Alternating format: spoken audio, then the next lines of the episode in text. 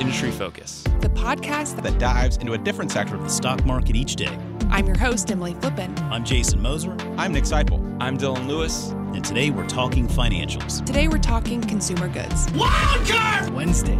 And we're talking energy. And today we're talking tech. Let's dive in. Welcome to Industry Focus. I'm Nick Seipel. Joining me today is Motley Fool analyst Buck Hartzell. Our special guest is Lawrence Cunningham. Professor Cunningham is the author of two dozen books, with his latest book being Quality Shareholders How the Best Managers Attract and Keep Them. In addition to his writing, he serves as a faculty member at the George Washington University School of Law, as well as consulting on corporate governance, and has and serving on the boards of directors of numerous public and private companies, including Constellation Software, where he currently serves as vice chairman. Lawrence Cunningham, welcome to Industry Focus. Wonderful to be here. Thanks for joining us, Larry. We appreciate you taking the time. Always a pleasure to be with you, Buck, and, and the Motley Fool crowd. Yeah. Yeah, uh, Larry, mention mention your writing. You, have been writing about Warren Buffett and compiling his letters for a number of years. He just turned 90 over the weekend. Uh, you know him personally. Just kind of a fun question off the bat. What birthday present do you buy for a guy like Warren Buffett, a guy who has everything?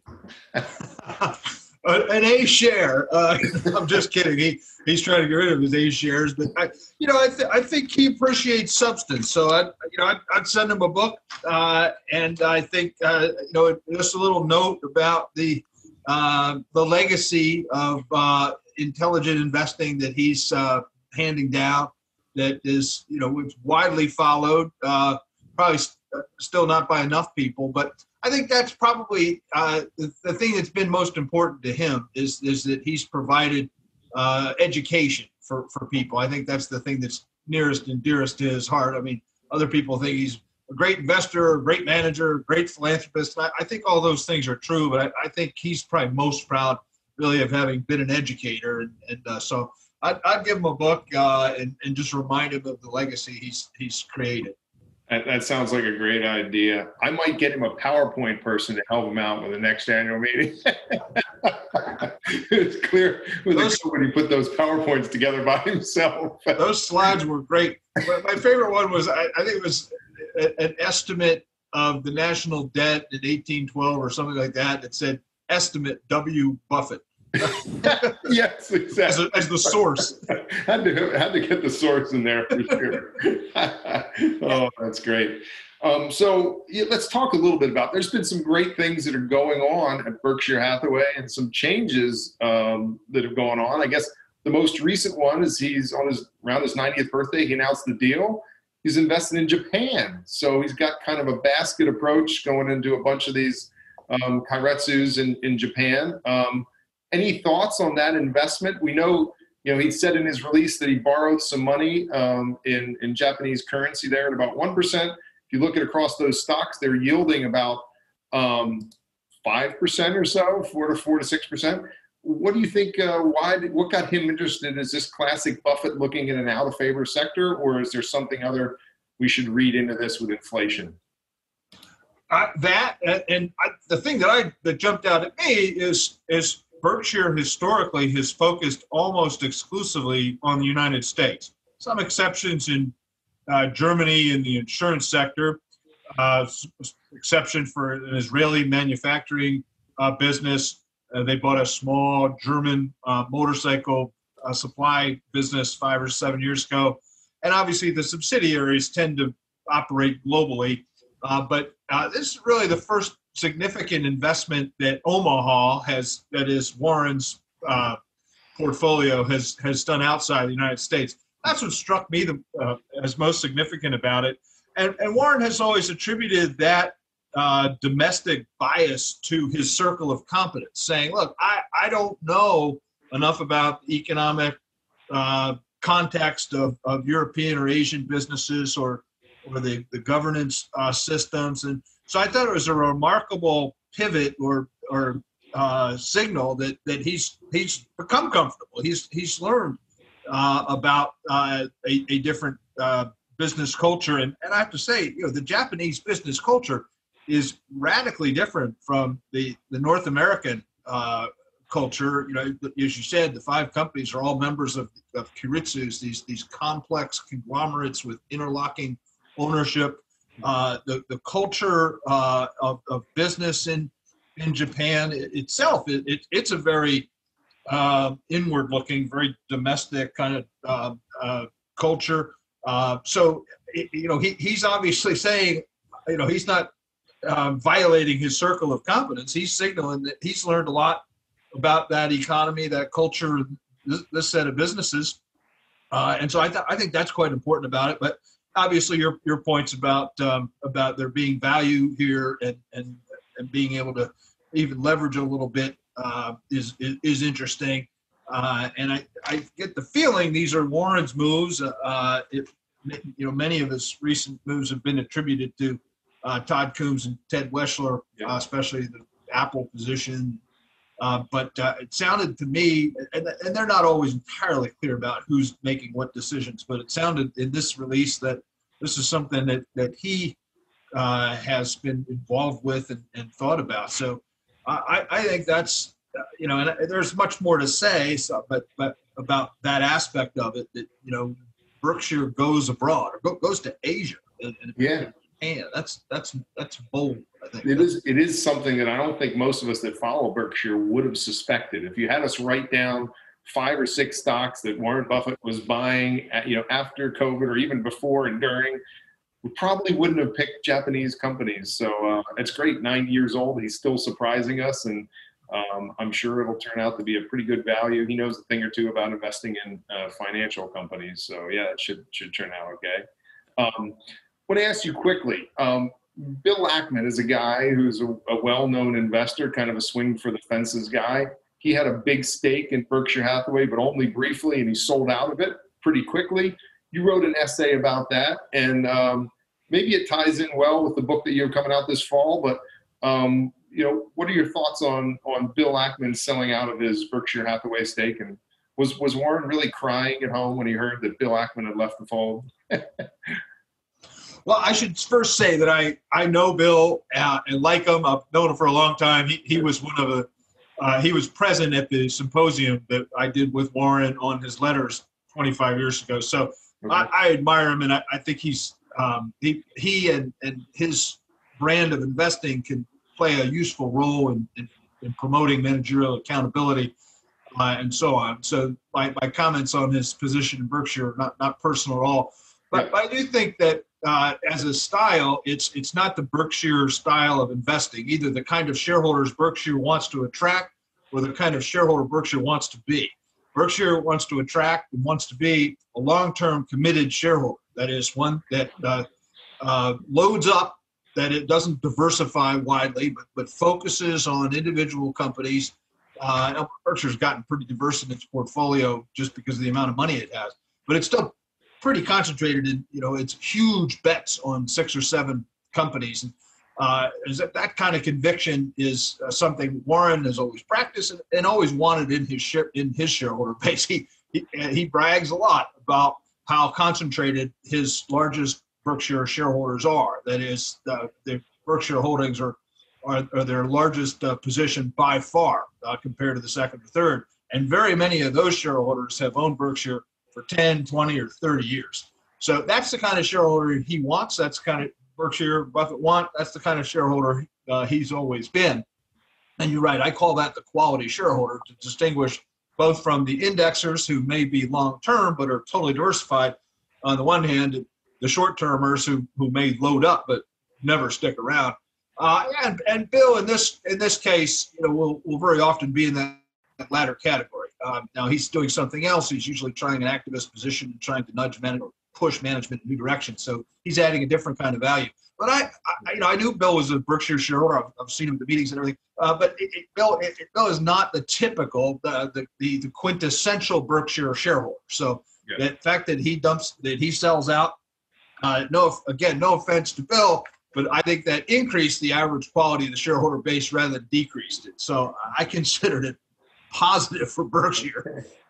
Okay, yeah, yeah, and one thing you mentioned kind of long-term shareholders and there's certainly people that have owned berkshire for, for decades three four decades or more um, but the people that are kind of relatively new i'm saying in the last decade or so berkshire hasn't performed that well certainly relative to the s&p 500 and I, and I think for those of us who follow it pretty closely you know the, the s&p 500's been on a tear It's been technology stocks have done uh, unbelievably well. You mentioned Apple, probably the single biggest investment gain on a, on one stock i think probably in the history of the world. I mean he's probably up 85 90 billion dollars on, on on one stock position. Pretty good for an 89 year old i guess at the time or 88 when he made the deal.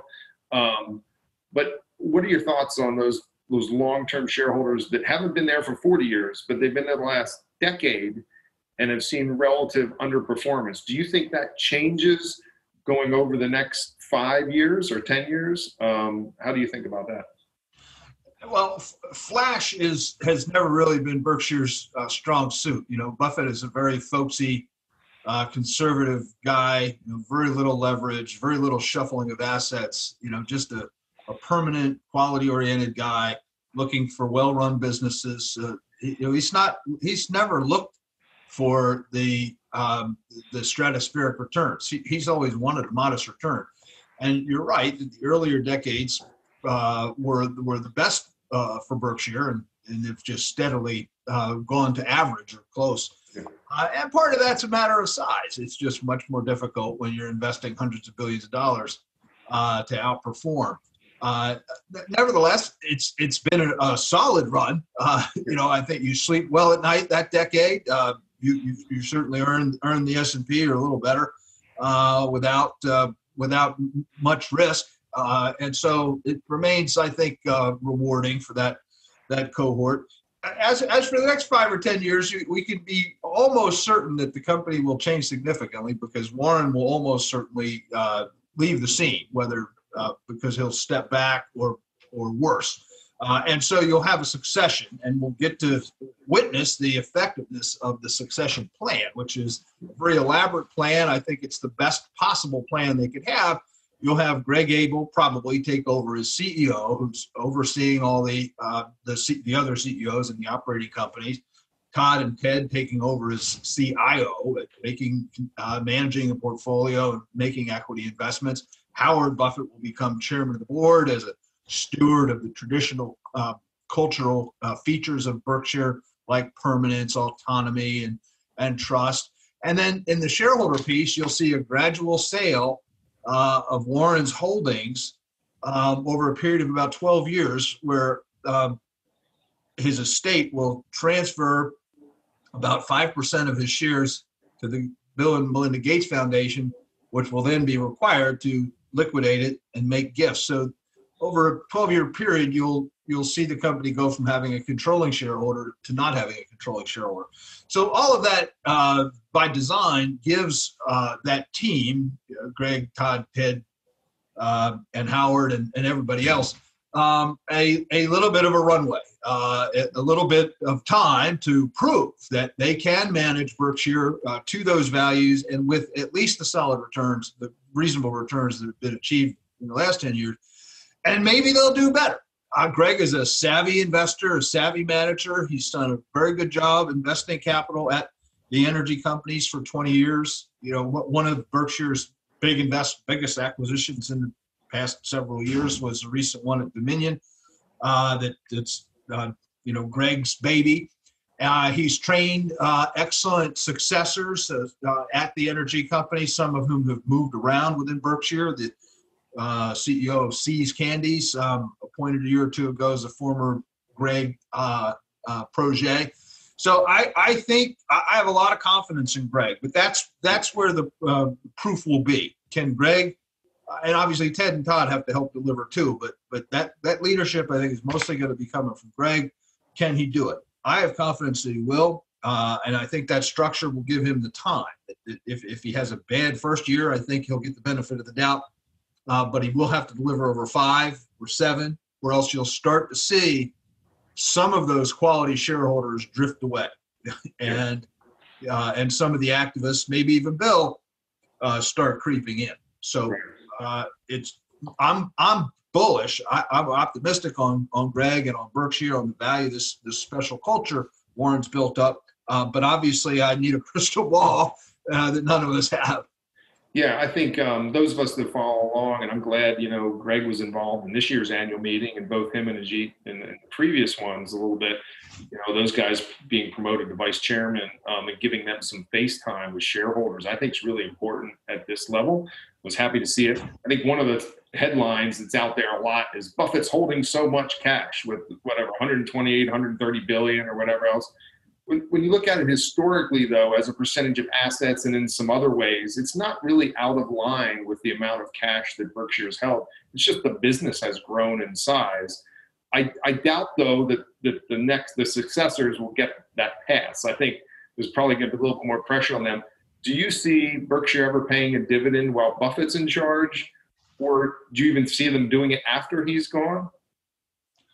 Almost certainly not while while Warren is in charge uh, and and that's been part of the cultural motif of, of the company, uh, partly because uh, shareholders are almost all tax-paying shareholders, and so there, the, there is not a strong appetite among the quality shareholder base for a dividend. In fact, Warren pulled the shareholders twice, once in the mid 90s, I think it was, once in around 2012 or so uh, saying, I don't think we ought to distribute cash dividends, but what do you think? And he got overwhelming support for opposing uh, dividends. So I don't think there's a strong appetite. There, there, there may be, there are obviously some people or some shareholders and, and activists may, may, may, like that kind of uh, liquidity, but, but most of the holders don't have the appetite and it's not been part of Berkshire's culture. Uh, and Warren uh, has uh, kept that powder, uh, kept it dry, and you know found uses for a lot of it. Uh, and I think Greg will do the same. And, and you're right, as in, in terms of the, the relative scale, it's it's not wildly uh, high. And the other footnote I'd add is that Berkshire has always said that it maintains a significant cash balance uh, to assure having liquidity to meet significant insurance claims if catastrophe strikes.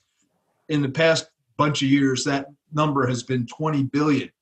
Uh, and the signals I got from his presentation at the annual meeting is that in light of COVID and potential second order effects that we still haven't seen, uh, that number might need to be higher. So uh, I, I, think it, it certainly in the near term under Warren's tenure uh, I wouldn't expect a dividend out of Berkshire.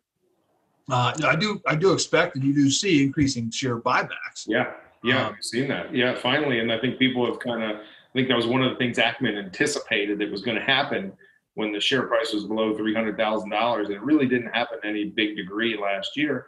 But we've seen a little bit of a pickup with that, and it seems to be around 1.2 times book value or so. Um, which seems to be the area that there's a little bit of interest there in buying back shares. Um, why do you think we? He loves investing in companies like Apple, even IBM prior to that, that buy back lots of their stock. Yet he's been reticent to do it at Berkshire Hathaway. Even Washington Post, when he directed the buybacks there, had a lot of value. Um, you know, back in the '70s.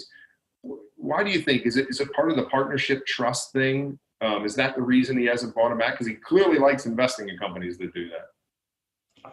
Yeah, that's what he, he's always said that he's conflicted about buybacks as a strategy at Berkshire because uh, if if the uh, if it's an attractive investment for Berkshire, so the price is below value, that means the sellers on the other side uh, are not getting uh, that kind of uh, great deal. his so he's he's got some conflict around that partnership aspect of his view of, of the holders. On the other hand, his remedy for that is disclosure, is clarity, and appreciates that there may there are times when even quality shareholders, as I as I call them, have to sell. Estate yeah. planning, death in the family, generational problems, the, health problems. So um, I would say I think he ends up being prepared to do it as long as you know fair disclosure has, has been made. Um, uh, and but I think it is important to notice, as you just did, that this in 2020 the, the, the level is significantly higher uh, than in all of the past uh, several years uh, combined. So I think that's notable uh, as a part of Berkshire's you know internal capital allocation. Yeah, yeah, it'll be interesting to see what happens, and the price has gone up too since then. Um, you know, uh, since it was below three hundred thousand dollars. So, quality shareholders, I want to ask about that one more time. Just make sure that people listening at home I'm going to understand how do you define a quality shareholder? We know it's people for the long term. Do you look at the turnover in the stock, the annual turnover? What's a way that somebody at home that's looking from the outside can say, I'm looking at this company, but I want to know if they have a quality shareholder base or not? Yeah, excellent question, Buck. Uh, and so I drew a, a, a matrix, a sort of a two by two, and looked at conviction and duration. And so conviction, I'm looking for high conviction, high, high duration. And so conviction is measured by the relative concentration of a portfolio, an investor's portfolio. Yeah. Uh, a concentration of, uh, of at one extreme would be zero, where you know it's fully diversified. Uh, an index fund like Vanguard or State Street or Northern Trust or something like that. At the other extreme, uh, concentration of cl- close to one would be only one stock. Hardly anybody does that, but a lot of firms and funds own 20, 30, or 40, and that, that's a fairly highly concentrated uh, uh, position. And you, when you look at uh, who does that, so I did empirical research to identify which shareholders do that. You know, this is based on public filing, so I don't I don't have individual human beings, but uh, and you and you see uh, Neuberger Berman, Capital World, Franklin, uh, Fidelity, uh, and, and some mostly s- smaller firms, 100 to 300 billion assets under management. Uh, but so th- those are I, I call it high conviction shareholders. They, they do a lot of research, they study, uh, they understand, uh, they may even participate a little bit in, behind the scenes in, in shaping management. Uh, the other quadrant in there is duration. And here I look at average holding periods, turnover of the portfolio, a number of different metrics to try to identify which of those firms tend to have the longest horizon, the, the most patience, the greatest patience. And again, you see there are lots of firms that are momentum traders and, and, day, tra- day traders, arbitragers, you know, who whose average holding period is extremely short, months, maybe a year, uh, and and others that are more than four, five, or seven. Uh, doesn't get much longer than that most of the time, uh, and so uh, and these may have large positions. They may buy big buy sell big blocks, but over short periods of time. So I'm looking at the shareholder base that does both of those high conviction, high concentration. So it's not the indexers, it's not the momentum guys, and, and I leave the activists out to one side.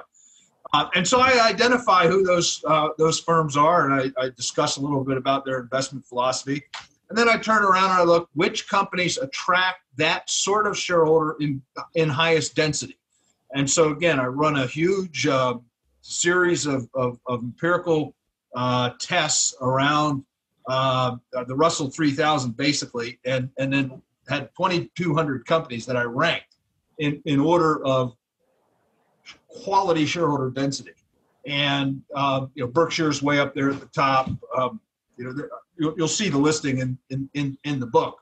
Uh, I, don't I don't publish the whole thing because I don't I don't want to uh, make make any of these companies sticky. I'd, I'd like to see them try to be more nimble, and also just as a matter of the, the data that obviously it changes day to day. So I don't want to put it put it in, a black box, but I but I identify a lot of them, uh, and then I try to figure out what what is it about these companies that attract these uh, this cohort, and some of it's unsu- most of it's unsurprising.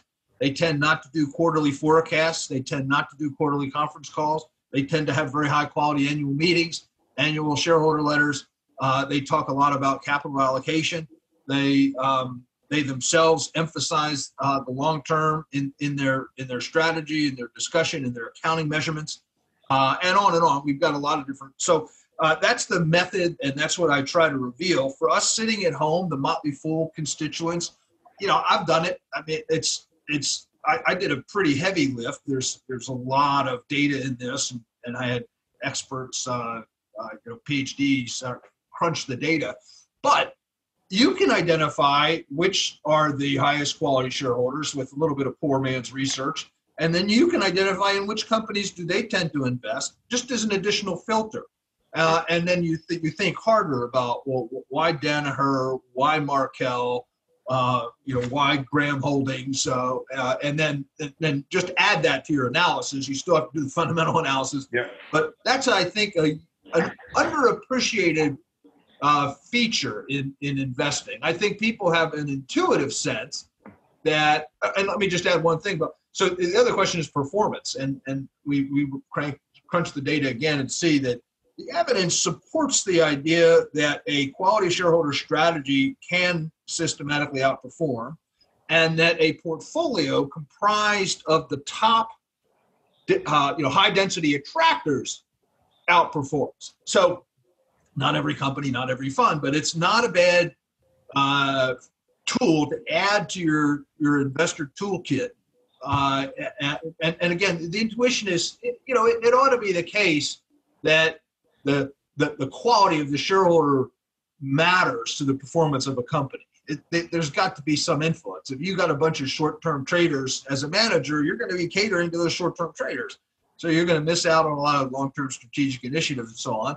Uh, but if you've got patient, convict, uh, uh, uh convicted, uh, high conviction shareholders, uh, you've got a runway and you can execute on those strategies. So I think there's a lot of intuition around this idea. And what we've done is really try to put as much data behind it as we can and then, then explain it. Yeah, that's great. And I think one of the things that the Fool that we've seen over the years is that most people, there's a lot of false dichotomies out there. And one of those um, is that people thought if you invest in tech, you need to turn over and switch in and out of shares a lot more because there's disruption and things happen. And what we've actually seen, as you know, David Gardner is really the kind of pioneer for this at the Motley Fool, is he's done the exact opposite of that. He's found really great companies led by people that think in decades, like Jeff Bezos and Amazon, and he's held them for the long term. And what and it's crazy to me, but we, we see this from people all the time. They have a stock that does well, it goes up 20%, 30%, or 50%. They're like, I've got to sell this. We're like, what? You don't want to sell out of what's doing really well if it's led by great people and the company is executing on that. Let them roll. You know what I mean? And if they happen to stumble or if something happens temporarily, go ahead and add to that position. You know what I mean? Um, and it's just it's a hard thing innately for investors to do is to hold on to their winners. They kind of want to sell them off to lock in those gains. But I think Dave does uh, deserve a lot of credit for that. That it takes a lot of discipline what what he's yeah. done, and I think he's been proven out. He's been vindicated by the strategy, and I think you mentioned Jeff uh, Bezos. I, I think uh, Amazon and Jeff in particular exemplify what uh, what quality shareholders are looking for, and a- Amazon has attracted them in high density and you you, you can see why. I mean, Jeff has always talked about you know, that day one thinking. Uh, his 1997 letter to shareholders just just hit everybody over the head about this is going to be a long term play, you know, and it took a long time. Yeah. But if you stuck with it, uh, I mean, it's an extraordinary uh, set of returns, and and it's more to come. Yeah, yeah, and, it, and it's just you don't hear that often from the tech area as well either. Um, I, wanted to make sure that um, Nick gets some questions in here as well. I want to ask one more quick question though. Tesla and Apple split their stock recently. Um, we know Warren has talked about stock splits. We've talked about them a lot to people. It doesn't really make that much of a difference. What are your thoughts on? Does that help them attract quality shareholders or the opposite kind? It has the opposite effect. Buck, you're right. That one of the one of the research elements we did for the book that when we when we try to figure out what are the things that companies do to attract long-term uh, convinced uh, convinced uh, high concentrated shareholders uh, is avoid splitting the stock. Mm-hmm. And uh, and it's I think pretty obvious to see why. The reason Apple and Tesla are splitting the stock, the boards of the company have said, is to attract new investors. Hmm. Uh, but what that's going to do is going to attract a lot of short-term investors. It's going to induce sales by some, purchases by others, and then continued volatility and, and, and churn.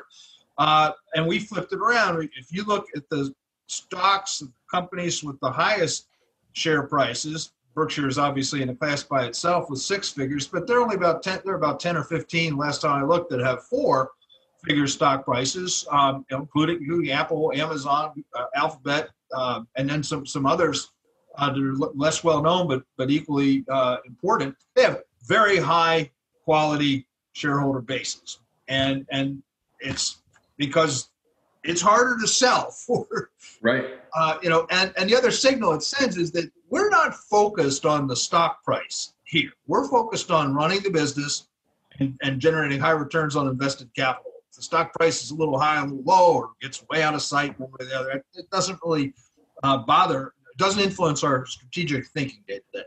And so I'd rather have a board of directors thinking about capital allocation. Should we make this acquisition? Should we make this share buyback? Than thinking, what if we had the stock price about a fifth less, you know, or half half half off? So Right. I, I think it's a bad idea uh, for both Apple and, and Tesla. Uh, you know, it, certainly in terms of quality shareholders. Yeah. Uh, they may not care. they, they may have other uh, priorities. Uh, like someone said, Apple is trying to u- use a, a low stock price to uh, attract customer loyalty and affection. May- Maybe that's right, but it's not how I think about it. So, from a quality shareholder perspective, the, the quality of their shareholder base will, will decline as a result of the splits. Yeah. That's what all the evidence uh, suggests. So, so I want to link this quality shareholder concept with what we talked about earlier when it comes to succession. Um, at, at Berkshire, you talked about Amazon's ability to recruit uh, uh, quality shareholders, how important Bezos' annual letter is to that messaging to shareholders. How significant is the, the presence of a founder leader uh, at a company when it comes to recruiting quality shareholders? And, and how do the companies that have been able to maintain quality shareholder bases through a succession cycle, what, what do they do? How are they able to achieve that? Oh, it's, it, that's an excellent question, and the the inventory there is mixed. Uh, we we did not find a a strong correlation with a sort of distinctive founder and and high quality shareholders, and that's I think when when you look at individuals, you know, some are more trustworthy than others. Some have a longer term horizon than others. They they tend to attract, to use an old phrase, the shareholders they deserve, and so those who are um, uh, long-term thinkers and strategists uh, do, do tend to attract, and I think their presence and their personality matters. Jeff is a good example. Mark Leonard at Constellation is an example. Um, Don Graham at Graham Holdings, or formerly the Washington Post, uh, is a good example. Tom Gaynor at Markel. Uh, so there's there's certainly that. I could I could list another group of CEOs that are in some ways luminaries um, and founders and so on, but they they haven't exhibited a similar disposition. And, and- you know, I'm, it's not criticism. They, they just have a different approach, a different outlook. Uh, they're not interested in the long term necessarily, and they're not interested in, in attracting any particular sort of shareholder. Um, on transitions, it's it's it's, it's also a, a very interesting uh, story. I highlight two in in the book. One of them I already mentioned is Graham Holdings. It used to be the Washington Post. Uh, that business struggled mightily as print gave way to the internet uh, and it, it spun off a cable operation and it, and it really morphed into, into quite a different business. Um, and and then uh, don graham stepped down as chairman and ceo and uh, handed the reins over to his his son-in-law. Uh, a huge change in, in what the company is and who the leaders were. But what happened is uh, and what happened to the shareholder base, it was an extremely high quality shareholder base, including Berkshire Hathaway and a lot of the, lot of followers of, of, of Warren in that tradition. As this transition um, uh, uh, got underway, uh, that that broke up, and and those quality shareholders started to leave, and, and you can see it in the stock list year year to year. Uh, but they've actually figured out they're gradually coming back as, as well. So they've, they've, they've managed through the transition, I think, relatively successfully. Another example is Luc- Leucadia National, uh, Ian Cummings and Joe Steinberg's company that they built up over a period of 30 plus years, uh, applying uh, traditional value investing principles, a little different than, than, than Buffett's, a little more opportunistic, a little more of the old fashioned uh, cigar butt. Uh, they'd sell uh, businesses relatively quickly, but they were uh, authentic in, investors who explained their position, who understood uh, capital allocation and, and educated their investors using um, uh, excellent communications, especially an excellent shareholder letter. And they attracted a high density of quality shareholders. Uh, now, they got to the end of their run about five or so years ago, and they engineered a very interesting uh, succession plan uh, through which they, they essentially sold themselves to Jefferies uh, the New York-based investment bank. Very different kind of business. Uh, and what you so and what you saw after that transition was a disruption in the quality shareholder base. You saw a lot of quality shareholders stick with it. I think saying, look, if that's what Joe and Ian think, and, and not just blind faith, but Joe and Ian explain the rationale why Jefferies is attractive, why its leadership understood and why you can count on continuity around some of their uh, their rationale, uh, the, rationality of their capital allocation, and so on. So a bunch of quality shareholders stuck with them, but others left. Uh, and in the same way with Graham's Graham Holdings, I, I think that the merger, the, the sale has has has I don't think it's proven out completely, but it's a lot better than a lot of people thought. And so you see um, a, somewhat of a migration back in. So those are, I think, fascinating stories. And I, I explore some others in the book around successions at, at Progressive yeah. Insurance and, and some others. But but Nick, I, I think it's a profoundly important question. I think that the the leadership is certainly a big part of of, of attracting long term uh, high concentration shareholders. And when that changes, people get worried and that's going to happen to Berkshire Hathaway. Um, I, I, remain confident that, that that transition will be a little easier than either Graham or Leucadia, uh, and that will uh, it'll it'll prove out. Uh, but they're they're you know quality shareholders are not stupid, you know, and they're not religious. I mean, yeah, yeah. So, you know, if if if this is not going to continue to be a worthy company, they they will sell. Yeah, and Leucadia and Jefferies has struggled. I mean, from a business performance wise, they haven't grown book value in a long time. Um, Rich Handler and Group are running that, but it's different because it's mostly an investment bank, and they've sold off and monetize most of the pieces that Joe and Ian had put together. Now it's kind of a pure investment bank. So, yeah, Nick, go ahead. Yeah, I guess one one other question I had, just looking forward into the future, how companies recruit quality shareholders. Historically, it's been the shareholder letter, uh, all that sort of thing, the annual report. Do you think we're in this 21st century? We've seen Tesla and other companies say we're going to use Twitter for official announcements about our company. Do you think companies should or, or should change the way they communicate to try to recruit shareholders in this the year 2020? Yeah, and, and uh, Twitter or social media may be part of that in, in terms of the um, immediate outreach. I think there they sh- some discretion needs to be exercised around that because you you simply get the the the the um, the rapid news cycle. I mean, all, all the research that I did and, and that others have done that I read indicate that the more uh, the more frequently a company is pro- producing information, press releases, 8Ks, you know, the, the periodic, the, the, quick updates, uh, the more volatile the stock price is, the less um, long-term the, the shareholder base tends to be which just makes a lot of sense. I mean, there, there are a bunch of traders out there who are who are acting on on new information. So the more of it there is, the more likely of you have high churn um, in your stock. So I'd be I'd I'd, I'd be careful uh, using using a lot of Twitter.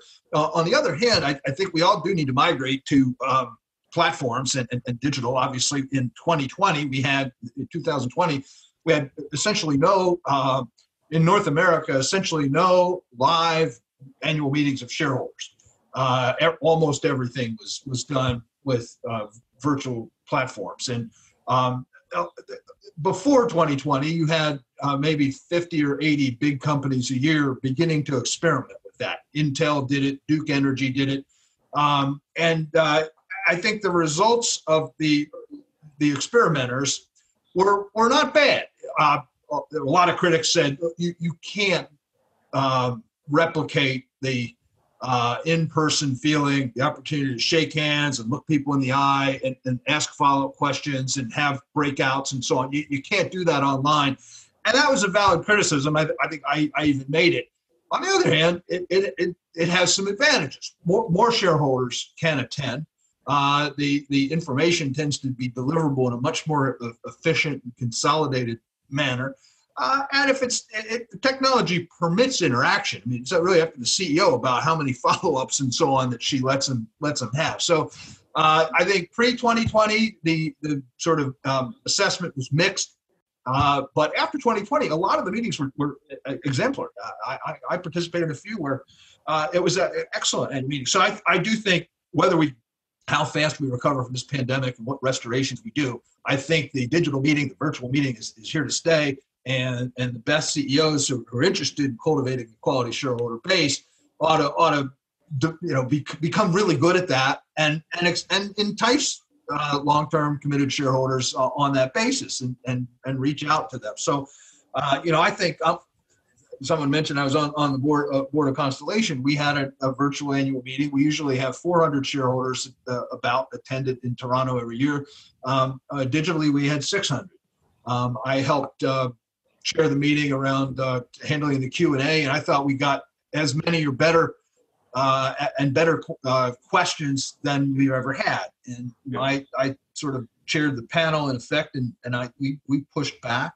I and, and two other analysts, uh, and I think it was a very good conversation. And in any event, we got a lot of positive feedback from the shareholders. So e- even if we could we meet live next year, I think we'll add a add a virtual piece. But Nick, I think you're absolutely right that uh, it, it will pay for corporate leadership to embrace uh, and and and shape the, how we use this this technology. The Constellations meeting was great, and the way you grouped the questions, the way it involved all the managers answering questions. I would make a strong call for Berkshire to do that. Maybe you'd be willing to organize questions for them by topic, because I think some of the, way they're doing it right now, um, it, it's better than it was prior. You don't get all the questions, how do I become a good investor and things like that from somebody's kid that they're holding up there. Um, but uh, your your the questions that Constellation got were great, and I think there's some important questions that need to be asked uh, at Berkshire, and it would be nice to do a similar thing. And I think uh, maybe that's something they'll consider going forward because that was that was great at Constellation the way that worked. So I, I have uh, two questions left, and then I'll let Nick do whatever uh, he wants. But um, one of those you just mentioned Constellation. Mark Leonard's a great CEO. For those of the people listening that have never heard of Constellation Software it's the best company you've never heard of because it's Canadian. It is a technology company, um, and it's been a wonderful performer. Um, and so it's a great business. Mark Leonard's the, the, the chairman there, I guess. And um, I, I want to ask you, uh, Larry, since you know both of them very well, can you compare and contrast Mark Leonard to Warren Buffett and maybe what are one or two things they have in common and, and one or two things that make them different as leaders of great businesses? Thanks, Buck. Yeah, I admire them both uh, immensely, and for some of the similar reasons. I, would say, in terms of the one or two things they have in common, um, the greatest thing that distinguishes them from others and that they have in common is a very high degree of rationality. They are uh, is more in command of their kind of uh, emotional uh, responses to things uh, than anybody I know. I mean, they get happy and sad and, and, and joyous and, and remorseful and stuff. I mean, they're human beings, but, but they're able to, to, to control that aspect of their thinking and, and to really rivet on the, um, the substance of, of what's in, what's in front of them, like no one else I know or have read about. Uh, so they're very much up in, in the top uh, and the you know the rest of us can learn from that. It, it, it, it's very important to discipline yourself around that, to, to be a human being and feel uh, emotions, but at the same time to bracket them when you're making, especially a business or capital allocation decision. Uh, and the second thing is, the, the, is I'd say that they, I, will call it absorption. They are just very good at digesting enormous amounts of information yeah. And, that can be from reading, which they both love to do uh, uh, voraciously, conversations, lectures. You know, Mark is way into digital information platforms and stuff, and so they're just very well read and well um, uh, rounded. Uh, and and it's just a, a, capacity to digest information and synthesize it. So I could go down because I think that I mean the other big thing I'll, I'll name a third. The other thing they have in common that may be most relevant for us is is that they think about their companies and and their acquisitions, their investments, and almost every other decision that happens at their companies in terms of capital allocation.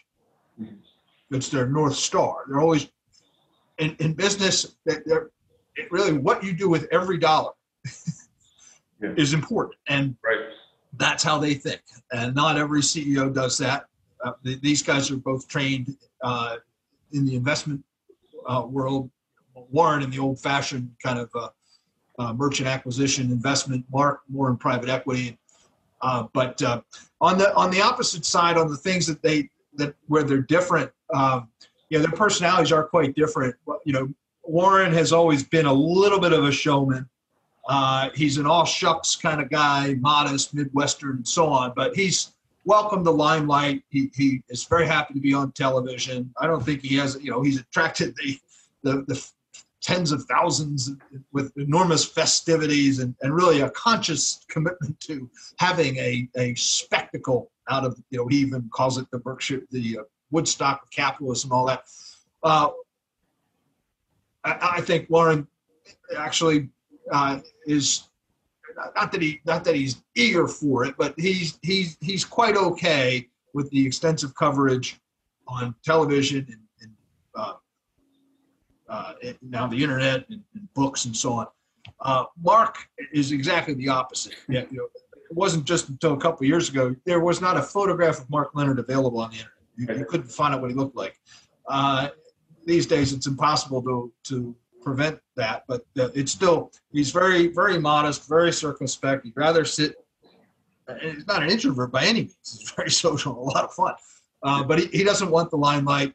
Uh, know, someone made a joke. I've got uh, one of one of the new books is called Dear Shareholder. It's a collection of letters um, of of CEOs that have attracted a high density of quality shareholders, and um, so I've got you know Warren's the dean of that, obviously. Mark Leonard's in there. Uh, Prem Watsa is in there, another Canadian investor at uh, Fairfax Financial Holdings. And I named the book, Dear Shareholders, the best CEO letters from Warren Buffett to Prem Watsa. And a lot of people said, well, but Mark is by far a better, you know, more a better track record than Prem. Uh, why didn't you put Mark on there? I said, Mark would kill me. Mark doesn't want his name. you know, Prem on the other, Prem's a little more like Warren. He's and I love Prem too. He's still he's very happy to have his name. Yeah. So Mark just just you know he he um, does not want the limelight. Uh, is not interested in it at all. Uh, and, and I'd say that's the that's the biggest difference. Um, I mean, another another obvious difference is just in terms of their investment scope. Warren has invested throughout industry across every sector, really. I mean, including tech now and now Japan, Germany, elsewhere. Uh, Mark has been in, invest all over the world, but almost entirely in vertical market software, uh, yeah. software companies. He, he'd be good going beyond that, but so far, Constellation is exclusively vertical market software, and so what they do every day, how they think, what they have to think about, is very different. Uh, you know, the economic um, context, the microeconomic industrial structure of, of the Berkshire companies are all over the map, 40 or 50 of them. So, you know, how, how you think about incentives and um, drivers of manager and stuff, even performance in business is different. Uh, at Constellation, it's it's far more similar business to business, uh, and uh, so that that you know I, I don't think I, I don't I don't think that says a ton about the individuals, but I think it might say a little. Yeah, uh, and, and, I think for those of us who follow on the outside, and Constellations, I think made over 300 acquisitions throughout their time, so they've been even more acquisitive than Berkshire Hathaway has. That I think the skills that Mark Leonard and team bring to the table will allow them to kind of go outside of that vertical market software area. But they've done so well in that they probably don't want to step out because the economics don't look as attractive other places. So that's great. And we could talk about Constellation for a long time. Wonderful business. I want to ask one more, and this is about kind of ESG, the environmental, social, and governance. You've kind of been on the forefront of the governance part of the ESG movement before it was kind of a movement, I would say. Um, this year has had a staggering amount of um, a kind of uprise, uh, certainly associated with racism, you know, throughout our country.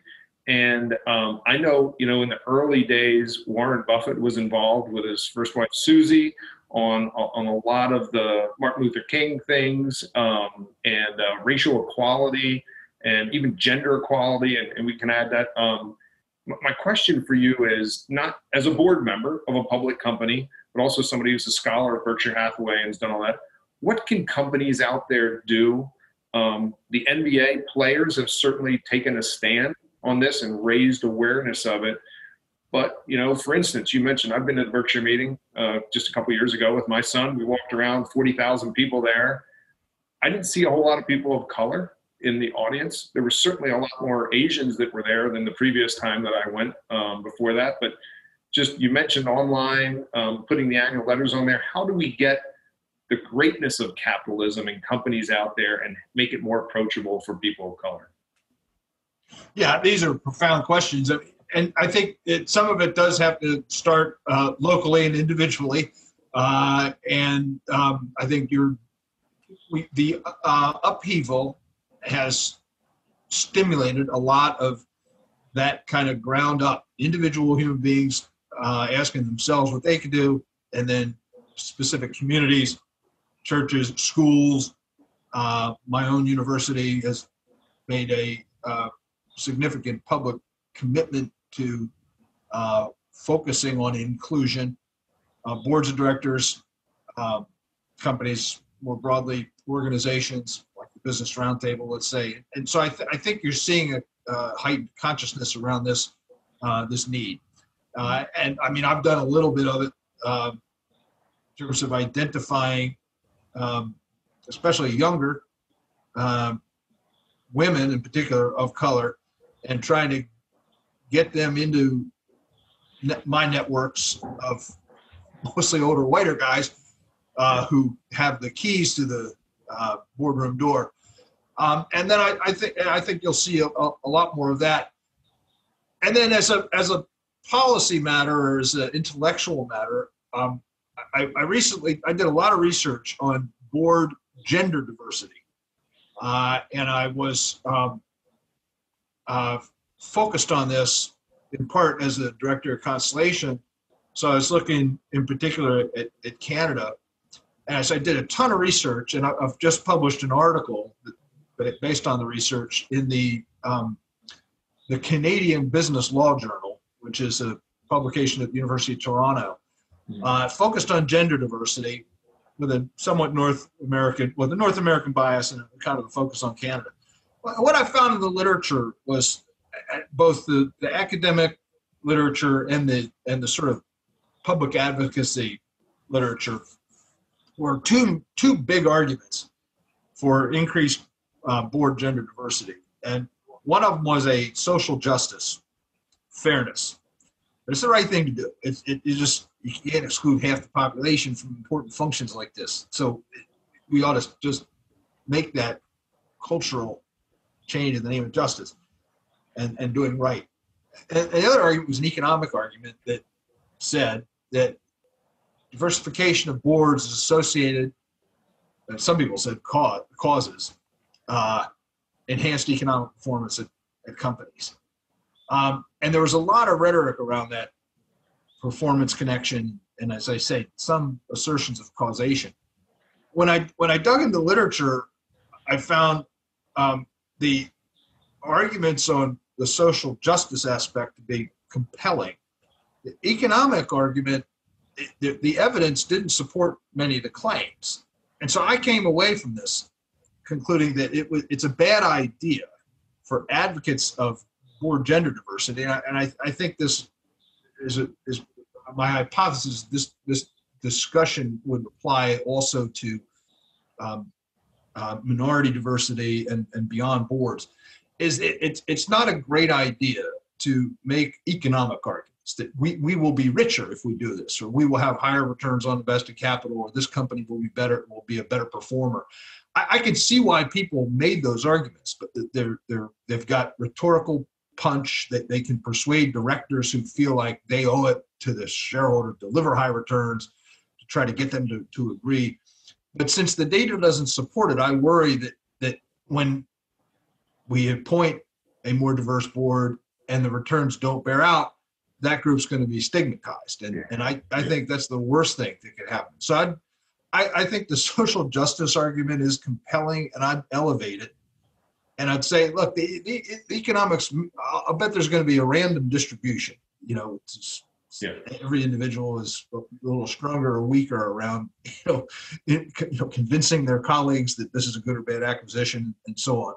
Um, so leave that to the side and say it's it just it's correct. It's it's right. Yeah. Uh, so.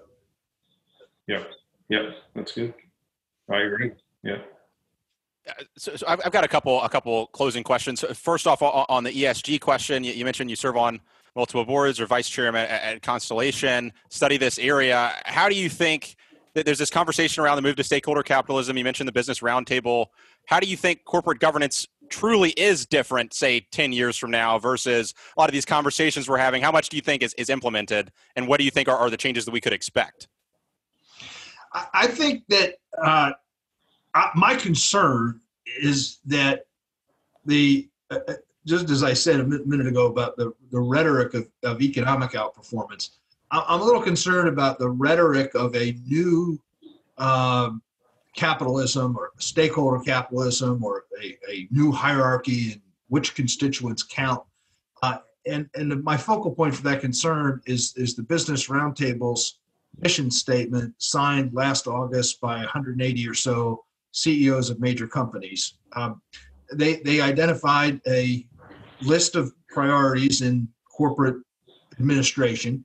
And what's striking about the list is that it's shareholder, shareholders at, the bottom. It starts with employees and then includes customers, communities, and, and shareholders at the bottom.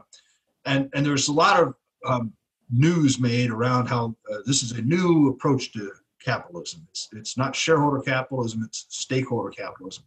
What bothered me about that is that there's actually nothing new in the statement.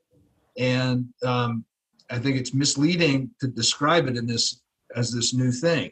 Uh, the statement is almost a carbon copy of the 1943 credo adopted by Johnson and Johnson, which is one of the most shareholder capitalist companies in the world. But what they said in 1943 and what they still say now is that the reason we're in business is to provide excellent products for customers, for doctors and patients.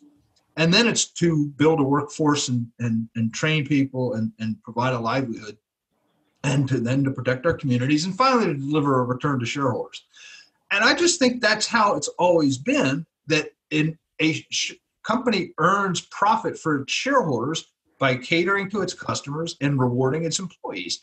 And I, I think a, a, a, thoroughgoing embrace of that um, is fair and fine. And I worry that what the Business Roundtable did was a little more political uh, than real, and that it it doesn't add value to the conversation or, or, or progress in, in, governance, but it's either a bit of a whitewash or a bit of a dodge or a bit of a we're, we're leave us alone. And so uh, that's my concern around uh, around it. And uh, you know how different or so on it looks. I mean, I, I think the question of um, race and, and, and gender is is I think the, the highest priority. And maybe that's in the social uh, sector um, the, the bit about the environmental, I mean, that's a serious concern.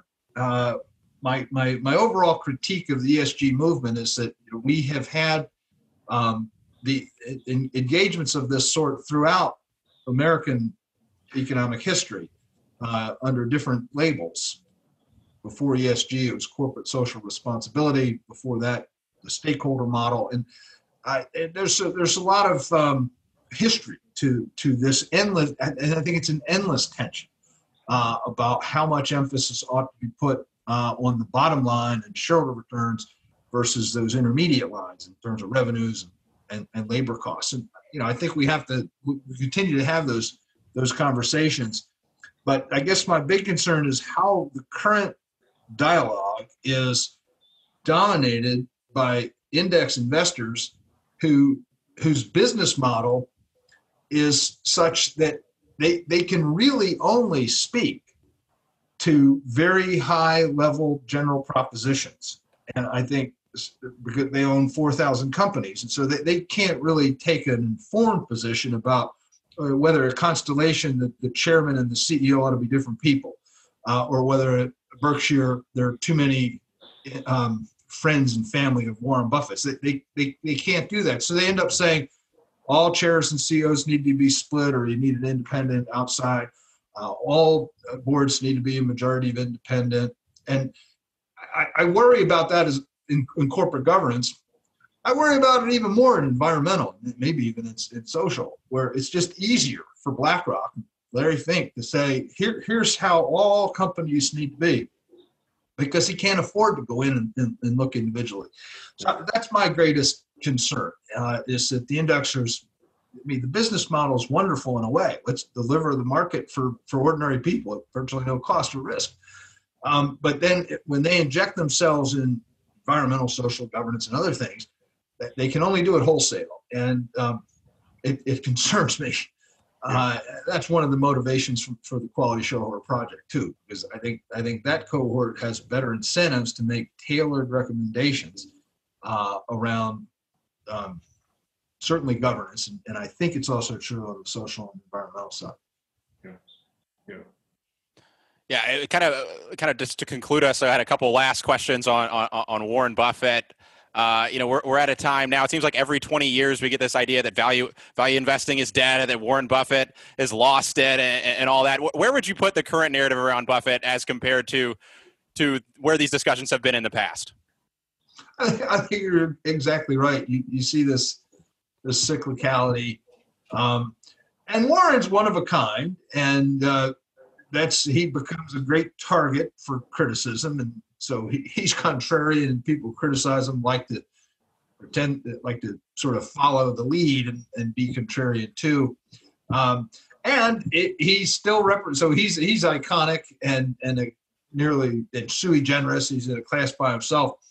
Uh, and even the people who have accepted or, or share the intellectual outlook, long-term committed shareholders, are a very small portion of the total population. I'd say my estimate, based on the research, is that they represent about 15% of, of ownership of equity capital, the, the quality shareholders do.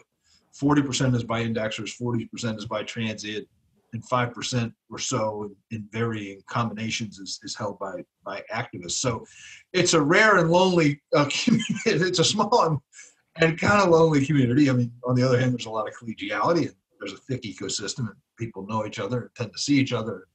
Part of the reason why Motley Fool has been so successful. Um, and so, but we and and we weather the storms, and, and so that whole cohort. Uh, well, in 1999, you, you failed here. 2008, you, you failed here. 2020, you, you failed here. You know, and, and the research. I mean, I think this is very interesting. The research on can value systematically outperform versus indexing uh, is, is vibrant. We, have seen it endlessly. I, I think it's inconclusive. Uh, others draw stronger conclusions about what they've seen in the evidence. Um, uh, but but to be sure, the the relative uh, delta uh, varies over time, and of late, uh, I, I, guess the value crowd lags. You know, because the partly because the FAANGs have just been so kind of phenomenal. Uh, but you know wh- where we are, I think it, with you know views of Warren or views of his, the school he represents uh, do go in, in, a bit of an ebb and flow, uh, at least externally. I mean, I think the people, um, people readers of my books, let's say, they, they tend to be steady believers yeah. and practitioners, you know, throughout the 25 or so years that I've been doing. Yeah, right, yeah. and that brings me to my to my my last question. Obviously, attitudes throughout Warren Buffett's career of, of, whether he's got it right or wrong have fluctuated, but you know he's 90 years old. We're, we're looking now back more at his career more than, than we're looking towards the future. You know, 20, 30 years from now, what do you think is the lasting legacy of Warren Buffett for investors? To me, you know, we started out the conversation um, identifying four possible answers to that question investment prowess, management prowess, philanthropic generosity, or educator. I'd add a fifth, and I, I think that his greatest achievement, the thing for which he'll be great, great, most greatly remembered, is building a company that was bigger than himself. Again, I'm very bullish on Berkshire Hathaway. I think it'll be here in 30 years. Uh, I may be wrong, but I, I think that certainly uh, he deserves credit for that. Um, as you know, he's he poured his ego into Berkshire Hathaway. His his cultural fingerprints are all over it um, in terms of modesty, uh, decentralization, thrift, permanence. He's he's designed it, and it's in his image. And yet, 400,000 employees, 800 subsidiaries, 500 billions of dollars of assets. Um, this diverse, massive organization gets all that and is so big and powerful, and I think um, magnetic uh, that it'll it'll it'll last longer than him. So that's it's partly a prediction, partly a hope, because I, I think it's magnificent that he, he was able. I mean, this this company is so distinctive uh, and so special, and so un, just absolutely unusual in, in corporate America uh, that I, I, hope it continues. And, and I think I think it will, and I think if if it does, uh, that'd be his his lasting uh, legacy. All right. Well, Lawrence, thank, thanks you so much for taking the time uh, uh to, to sit with us. If folks want to go find your books, keep track with what you're doing, uh, where can they go find your work? Oh, I guess the best place is uh, my my school, George Washington University. If you put in my name in that, uh, you'll get my bio and links to.